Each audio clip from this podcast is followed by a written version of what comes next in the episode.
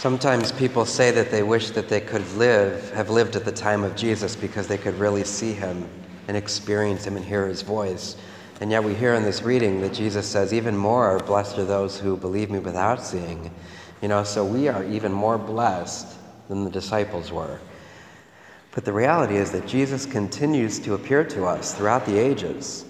And so we're here right now in this, this uh, Basilica of St. Clare. We're here where he um, spoke to St. Francis. He appeared to him through, the, through that cross and said, Build my church. We're here on this feast day of Divine Mercy Sunday, where Jesus appeared to St. Faustina, and he actually said to her to paint the image that she saw. And so she was not a very good painter, and she would try to paint the image, and she realized she couldn't do it. So she had to commission an artist to paint the image, and that's the image that you see of the rays that are coming forth from his hands. Thomas himself couldn't see him. And he demanded, he said, Unless I see the Lord and put my finger in his side, I will not believe. And so, what did we see on this pilgrimage? The finger of St. Thomas. You know, Jesus will go to no bounds to, to help us to believe.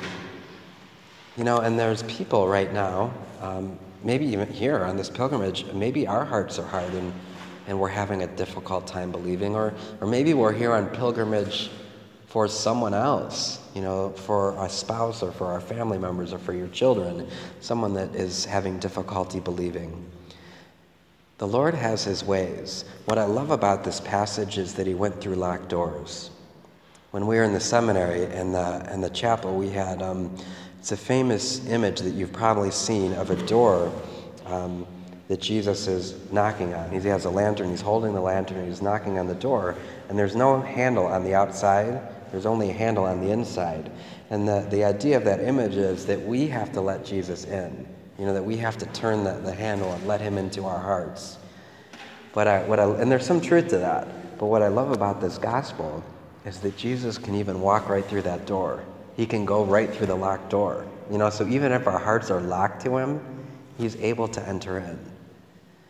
And that's the message of divine mercy that our Lord is so merciful that he can get into the hardest heart, the most locked heart. He's able to penetrate that. And so, what I want uh, all of us to do right now is just take a moment in silence. And if it's our own heart that the Lord needs to penetrate, to ask Him just to invite Him in, to open that door and to walk right through it. Or if it's someone else that we're praying for, that through this wonderful gift that we have of divine mercy, that He may enter even the hardest of hearts right now at this very moment.